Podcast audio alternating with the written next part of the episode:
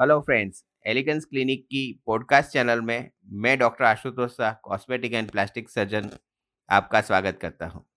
आज का जो टॉपिक है वो है लेजर रीसरफेसिंग दोस्तों रीसरफेसिंग माने आपकी चीज़ स्किन जो है, वो आपकी अनइवन हो गई है, उबड़ खाबड़ है या उसमें स्कार्स हैं तो उसको आप कैसे ठीक कर सकते हैं तो और ये लेजर की मदद से जब किया जाता है तो उसको लेजर स्किन रीसरफेसिंग बोला जाता है।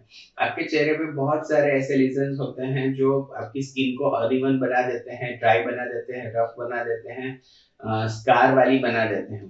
तो ऐसे में अगर आपकी स्किन के अपर लेयर्स को हम निकाल देते हैं तो नई जो स्किन आती है वो पिगमेंट से मुक्त होती है। काफ़ी अच्छी तरीके से फ्रेश स्किन आपको मिल सकती है। तो ये लेजर रिसर्फेसिंग आप करवा सकते हैं और लेजर रिसर्फेसिंग ये बहुत ही सिंपल प्रोसीजर है। इसमें ज़्यादा कोई पेन या ऐसा कोई आपको नहीं होता है। ओपीडी प्रोसीजर है।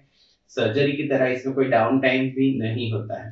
तो लेजर रिसर्फेसिंग करके आप आपके चेहरे की त्वचा को नया लुक प्रदान कर सकते हैं।